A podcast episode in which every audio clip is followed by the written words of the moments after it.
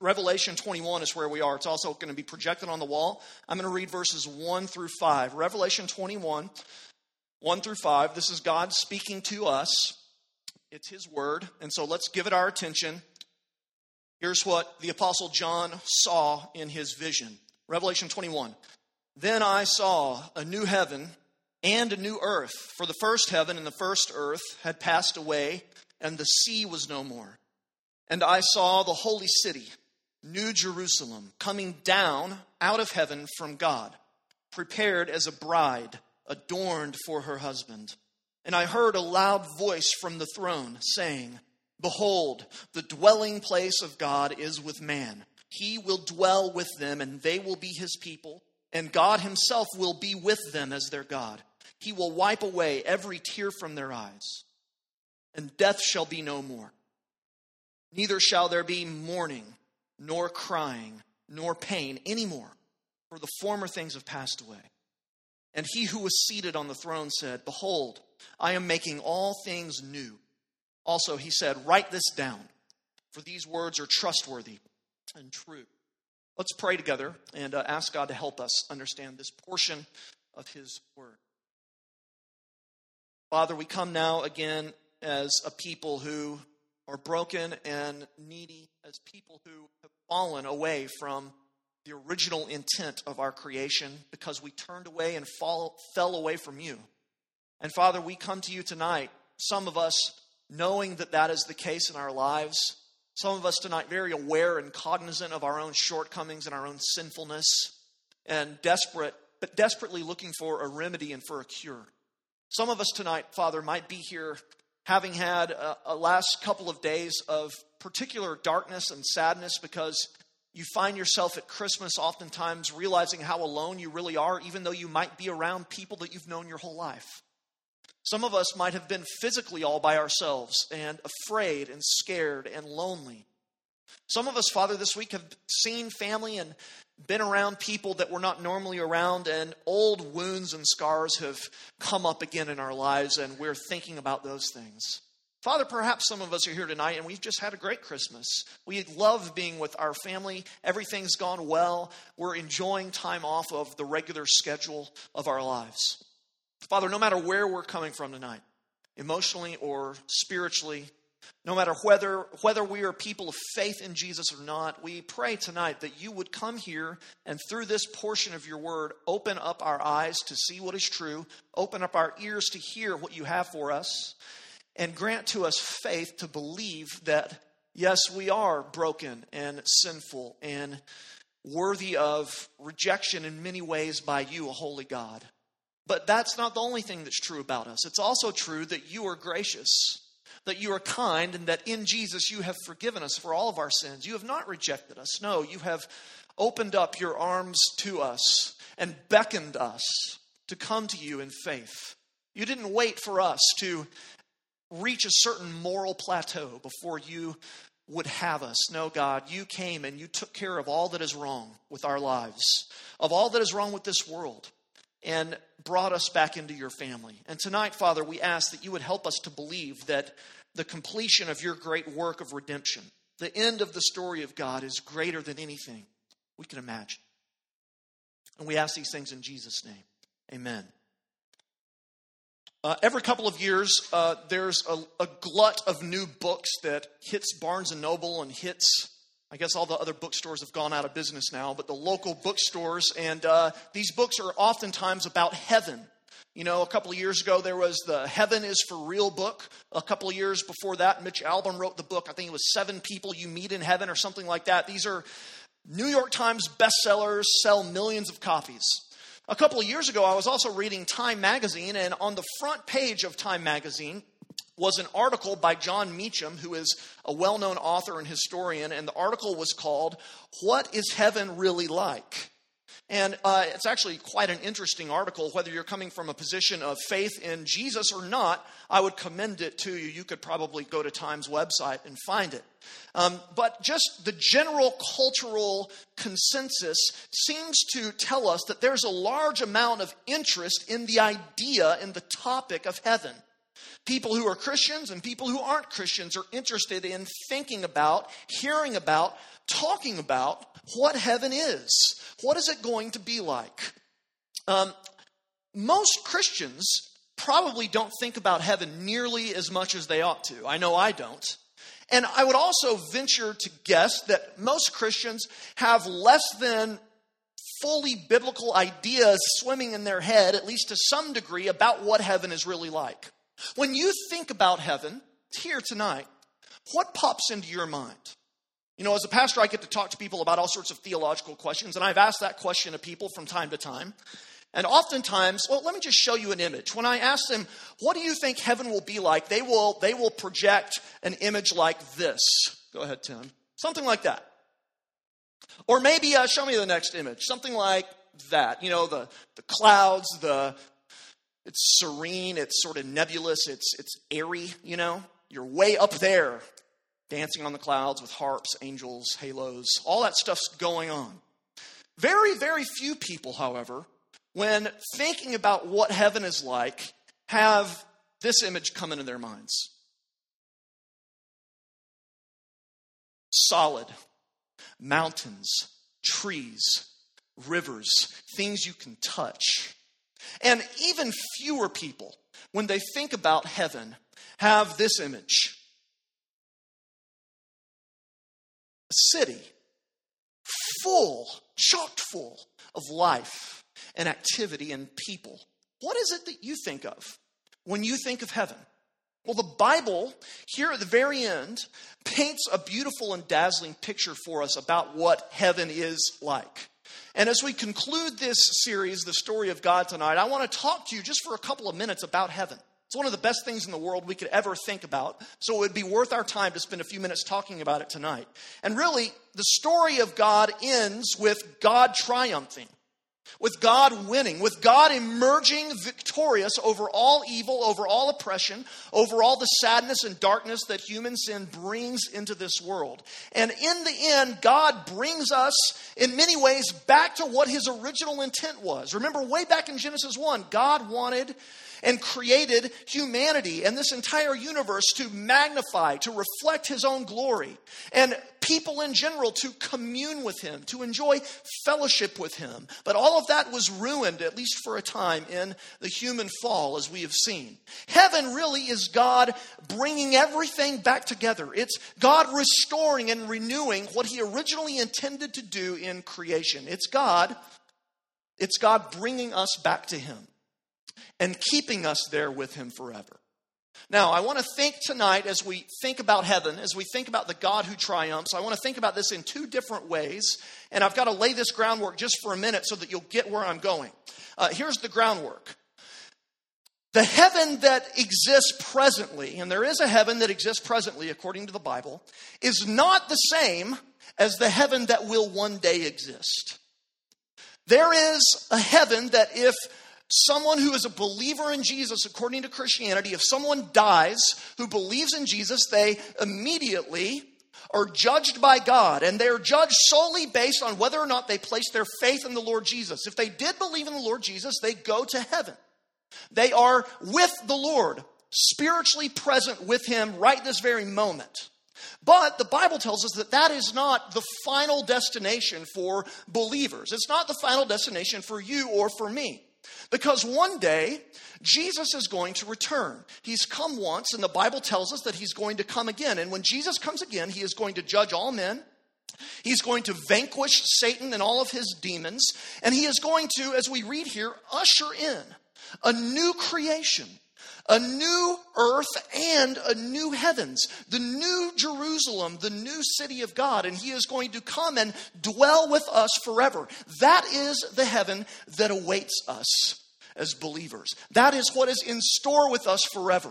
And so, what I want to do tonight is give you just a couple of glimpses from Scripture about what heaven is like now, the present heaven, and about what heaven will be like our eternal home when Jesus comes back in triumphant victory. Okay? And so we're going to get to Revelation 21 in just a few minutes, but first I want to talk with you about what the present heaven is like. What is heaven like now? And by this again, I mean, I mean the current heaven, where believers in Jesus go at the moment of their death, where they wait for the return of Jesus. Just like Christians who are still alive. If you're here and you're a Christian, you're waiting for the return of Jesus. If you're a Christian and you die, you continue to wait for the return of Jesus, but you do that in heaven. Now, what is that heaven like? I want to tell you three things real quick, okay? What is heaven like? First, it's better. It's better by far. In fact, Paul tells us that, the Apostle Paul, in Philippians chapter 1. He's kind of arguing with himself in Philippians chapter 1 about whether it's worth it to keep on going on. You might have had that argument in your own head in recent days. And what Paul says there is to live is Christ, but to die is what? Anybody know?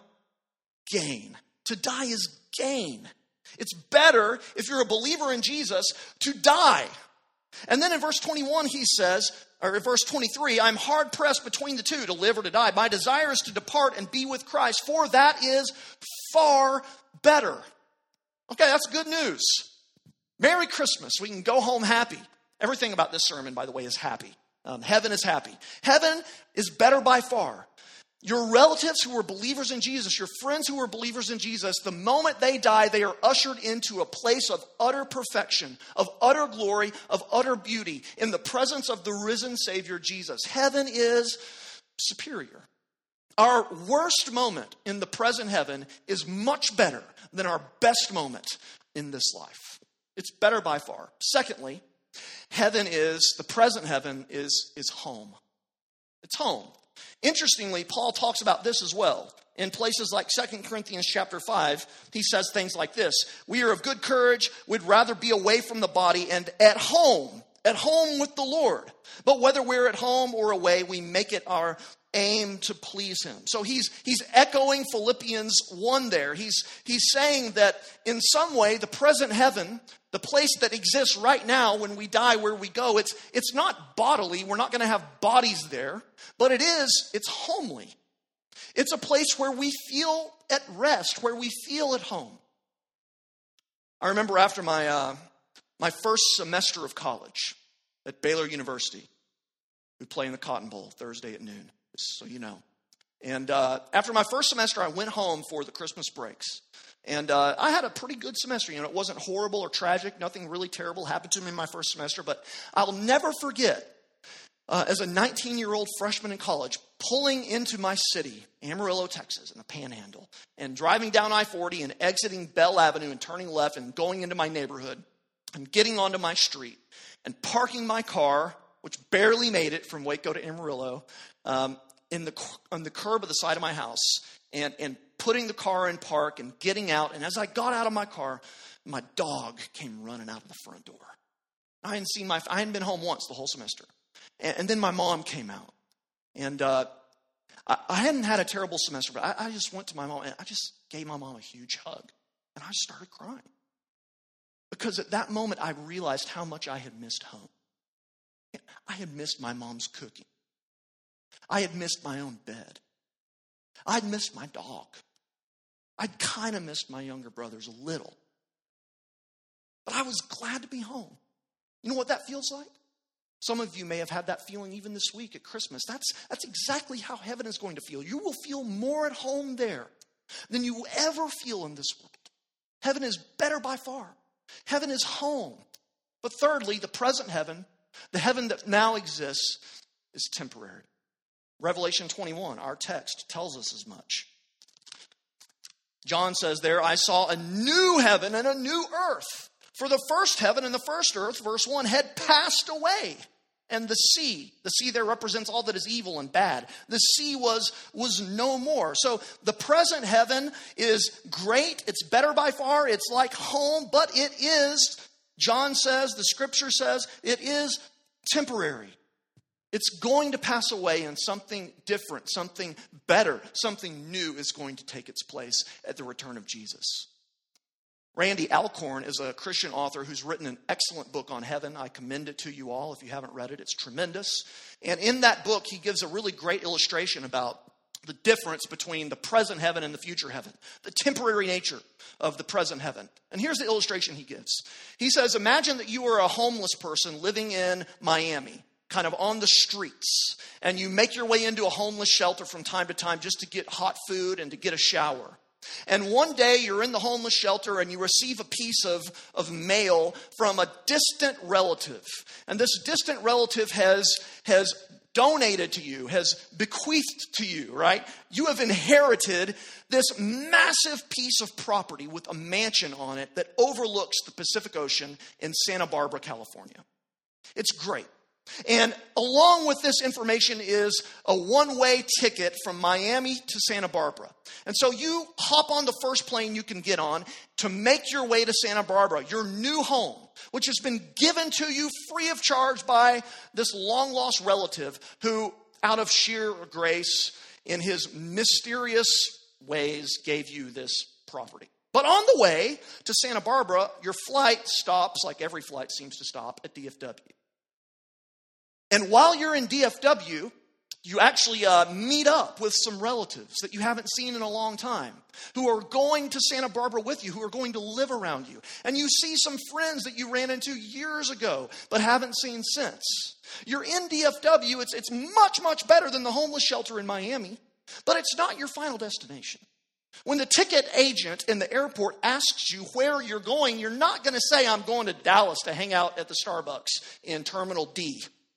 No, you're saying, I'm on the way to Santa Barbara by way of Dallas. And really, that's exactly what the present heaven is like. It's much, much better than our current lives. It's going to be homely, it's going to be superior in every way, but it's not our final destination. It's not, it's not home. And, and so that leads us into Revelation 21 a little bit more fully. If that's what the present heaven is like, what will heaven be like? What is it? That God, in His grace, has won for us. And here's the main thing you need to get if you want to understand heaven heaven is going to be great, but it's not the end of the world. And I mean that literally. Look at what the text says. I saw a new heaven and a new earth. For the first heaven and the first earth had passed away, and the sea was no more. You see, in the eternal kingdom that God is going to give to his people, heaven and earth are their one. The, the new heavens is the new earth. It's not that we're going to sort of float with our harps on angel dust up there. No, God is going to come down here. You see, God is going to finish the work that he began in creation. He's not going to annihilate this cosmos and start all over from scratch. No, he is going to renew and redeem everything about this fallen world, all remnants of sin. Everything that tarnishes God's original good creation is going to be wiped out. Clean, pure, radiant, a new heavens and a new earth, all together in this great city forever. That is what the new heavens is going to be like. That is what awaits us. Paul tells us amazing, or not Paul, John tells us amazing things here. Four things I want to point out to you really quickly.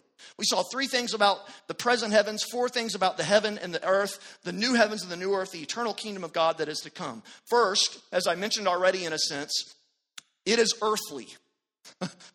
Ironically, and maybe counterintuitively, heaven is going to be earthly. Um, again, you see there that the new heavens and the new earth come. They come down, verse 2, out of heaven from God in the form of this city, New Jerusalem. The new heaven is going to be, well, it's going to be a physical place that our physical bodies can occupy. It's going to be full of things that we can touch and things that we can see and things that we can smell and things that we can taste. You want to know what heaven's going to be like? Look around. Think about what you most enjoy in the present world. The mountains that you love to hike in in Colorado, the rivers and oceans that you love to swim in, the dirt that you love to, to plant in and play in. All of those things are going to be there waiting for you in the new heavens and in the new earth. Only all of those things are going to be there, completely eradicated of all brokenness, of all sinfulness, of all impurity. It's going to be it's going to be very very physical. It's going to be very, very earthly. It's a new earth. It's exactly what God originally intended. He's giving you an entire creation to explore, to play in, to love, to enjoy forever with Him. He's also giving you a new body. It's earthly and it's bodily. Jesus already has his new body. That's why Paul tells us in 1 Corinthians 15 that Jesus is the he's the first fruits of the resurrection. We too will receive the benefits of Jesus' resurrection by getting our own resurrection body. One day there's not going to be any more pain or any more sorrow or any more physical brokenness. I love what Joni Eareckson Tada writes. She is a paraplegic, I believe, or a quadriplegic who's a Christian author. And she's written a lot about heaven. And here's one very powerful paragraph that makes the point much better than I could. Listen. She writes I still can hardly believe it. I, with shriveled, bent fingers, atrophied muscles, gnarled knees, and no feeling from the shoulders down, will one day have a new body, light, bright, clothed in righteousness, powerful and dazzling. Can you imagine, she says, the hope this gives someone who is spinal cord injured like me? Or someone who is cerebral palsied? Brain injured, or who has multiple sclerosis. Imagine the hope this gives someone who is manic depressive. No other religion, no other philosophy promises new bodies, hearts, and minds. Only in the gospel of Christ do hurting people find such incredible hope. That's what heaven is going to be like. Full of all the physical beauty of this world, full of all the physical beauty of the human body, and completely absent of frailty. Second, the new heavens and the new earth will be it will be urban. I mean, look in verse 2. Paul says, I saw the holy city, New Jerusalem, coming down out of heaven. And then, really, from chapter, verse 9, all the way through the end of chapter 21, he explains and describes this city of God, the New Jerusalem, in, in more detail.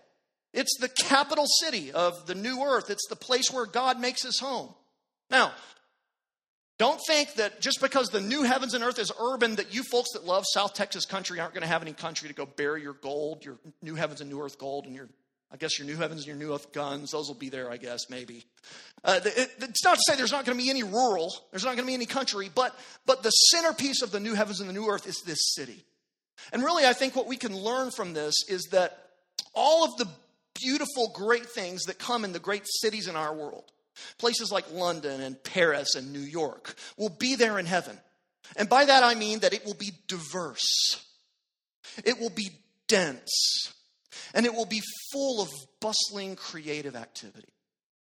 I remember when uh, I was in seminary in Philadelphia, I would often go up to New York City, and I loved visiting New York because you sort, you know, you feel like you're in the center of the universe when you're there.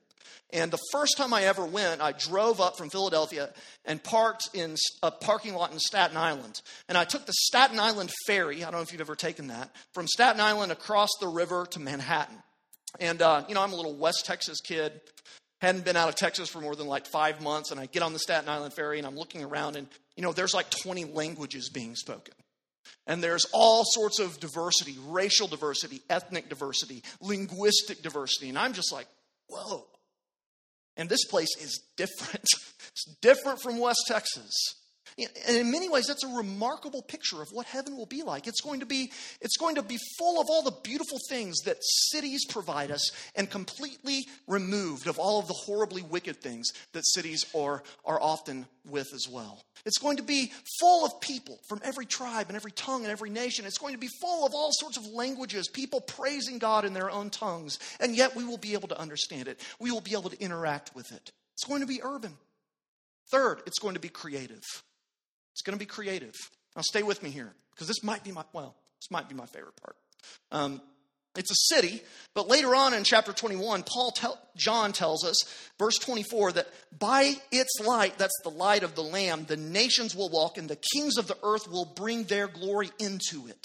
And then down in verse 26, they, the kings, will bring into it the glory and the honor of the nations, but nothing unclean will ever enter it, nor anyone who does what is detestable or false now, John there is relying on Isaiah, many parts of Isaiah, especially Isaiah chapter 60. And he's saying that, that the new heavens and the new earth is going to be full I think it's very fair to draw this conclusion. It's going to be full of all of the beauty and cultural artifacts that we have in this world, yet completely removed of any idolatrous, wicked desire or motive. What does that mean practically? Here's what I think it means we're going to listen to Bach in heaven, we're going to look at Michelangelo's paintings in heaven. I think we're going to play sports in heaven, except hockey. There's no hockey in heaven, but most other sports will be there. Um, heaven is going to be full of all sorts of cultural activity. Every, every good, noble human endeavor in this world is somehow going to make its way into the next world. Listen to this quote from Bruce Milne Nothing of ultimate worth from the long history of the nations will be omitted from the heavenly community. Everything which authentically reflects the God of truth. All that is abiding in worth from within the national stories and cultural inheritance of the world's peoples will find its place in the New Jerusalem. That's cool. And Herman Bavinck, one of the great Reformed theologians, wrote this All that is true, honorable, just, pure, pleasing, and commendable in the whole of creation, in heaven and on earth, is gathered up in the future city of God, renewed, recreated, boosted to its highest glory. You know, if you've been a Christian for a while, my guess is you've either thought yourself or heard someone think or say, Man, what are we going to do up there? Forever. I don't even like singing. I'm not in the choir. I'm not going to be on the praise team. Is that all it's going to be? Just me with the angels singing? It's going to get boring. What's going to happen? So it's going to be the least boring place you could ever imagine. If you want to study engineering and architecture, if you want to learn to paint, if you want to spend time talking with the great genius Christians of the past, you'll be able to do all of those things in heaven. It's going to be full of the creative diversity of all of our cultures. It's going to have all of the beautiful art, artifacts that our culture has produced there for us to enjoy with God along with us. It's going to be amazing. It's going to be incredible. The books, the music, the food, the fun. Heaven is, heaven is earth brought to its utter fullest climax. Heaven is, is what God originally intended. It's, it's urban, it's creative, it's, what was the first point? I can't remember it. Earthly, thank you. And then the last thing, and probably the most important thing, about the heaven that is to come, about what's going to happen to us when God triumphs, is that heaven is communal. It's communal. Look with me again in chapter 21. Almost done. Hang in there. I heard a loud voice from the throne, verse 3, saying, Behold, the dwelling place, the house, the temple of God is with man. He will dwell with them, and they will be his people, and God himself will be with them as their God. He will wipe away every tear from their eyes, and death shall be no more. Heaven is going to be communal. All of your friends and family who were believers and followers of Jesus, who fought the good fight and ran the good race, and have died in faith, you will see again in glory. You will speak with them again. You will look them again in the face. You will hug their perfect resurrection bodies. It's going to be a beautiful, rich community of believers with one another. It's going to be an opportunity for you to meet Christians that have influenced you that you'll never meet in this life. I can't wait to sit down with C.S. Lewis. I can't wait to talk with Jonathan Edwards. I can't wait to have a beer with Luther because I'm sure there's going to be the beer there because Luther's there. Those two things go hand in hand. I can't wait to hang out with these great saints of the past. Heaven is going to be it's going to be communal. We will be with family members and friends who have gone before us. We will be with the great Christian saints of the past. Jonathan Edwards wrote this Every Christian friend that goes before us from this world is a ransomed spirit waiting to welcome us into heaven. There will be the infant that only lived a few days that we have lost below. Through grace, they will be reunited again. The Christian father, mother, wife, child, and friend, we shall renew the fellowship of the saints, which death interrupted, and which shall be commenced again there and shall never end. So, heaven's going to be communal.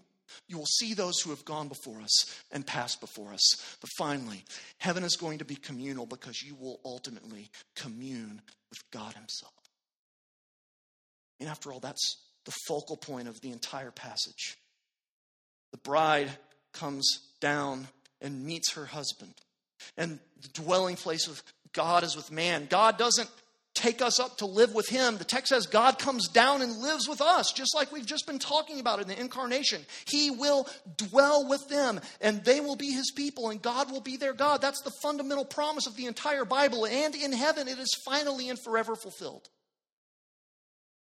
In heaven, you will see the face of God in the person of Jesus. And in that moment, the sorrow of your life, pain that you presently experience, the darkness that seems to encroach upon you all the time will be but a passing glimpse. You will gaze into the face of Jesus, who died on the cross so that you can be pardoned forever, who was raised up from the dead, assuring your eternal salvation. And he will look at you and with outstretched arm wipe the tears from your face. And in that moment, the sadness, the loneliness, the pain, the depression, the grim realities that face you every day now will have all been worthwhile because you get to see Jesus. In that moment, you will no longer struggle with whatever physical pains torment you now. In that moment, your present relationships will no longer be broken, but renewed forever. In that moment, you won't ever feel alone or lost or wandering again. In that moment, you will never doubt whether God is really listening, whether He is really near. In that moment, in that moment, all of the gloom, all of the weeping, all of the bitterness of this life will be thrown out with a mere touch from Jesus. You will see Him, see Him as He is. And heaven is heaven because Jesus is the king of that place. Heaven is only heaven because the king of heaven dwells there with us. There will be no need for a sun because Jesus will be the light. As he was the light of the world in his birth, so then he will be literally the light of this entire perfected universe, the light of your life. That is what is in store for those who trust him. Want that? Long to go there. I do. Best news of all is that it's completely free. You don't have to do anything to get there. You don't have to work your way to that place. You don't have to be super religious, spiritual person in order to earn it from God. You don't have to do anything except receive it because it's all of grace. You don't have to do anything to make sure your place there is secured because it's all because of God's love for you. God has done it all already. All you have to do is fall and rest into that truth. Will you do that? Will you fall into the truth that God has triumphed already in Jesus, and one day you will enjoy the spoils, the fruit of his triumph with him forever? Merely trust that that is true. Believe in the gospel, and he will never let you go. Let's pray. Father, we thank you for your grace to us in the gospel. We pray that you would help us as your people to be cognizant of what awaits us in heaven. And God, um, forgive us for our lack of our lack of mental fortitude and awareness in thinking on these things. And oh, Father, we ask as we enter into a new year that you would enable us to more and more press forward to the prize that awaits us the ability to enjoy all that you've created for us in perfection forever, the ability to see lost friends and relatives and to meet new brothers and sisters in Jesus, but most of all, the ability, the, the opportunity to dwell with you as you come and dwell with us, oh God. We long for that day. And Father, we pray that you would give to us the faith that is required to enter into that place. No works are required, no moralism is required, no ability is required. Nothing is required of us except to see our own need and to run to Jesus in faith who has done it all for us. Help us to do that even now. And we ask these things in the name of Jesus. Amen.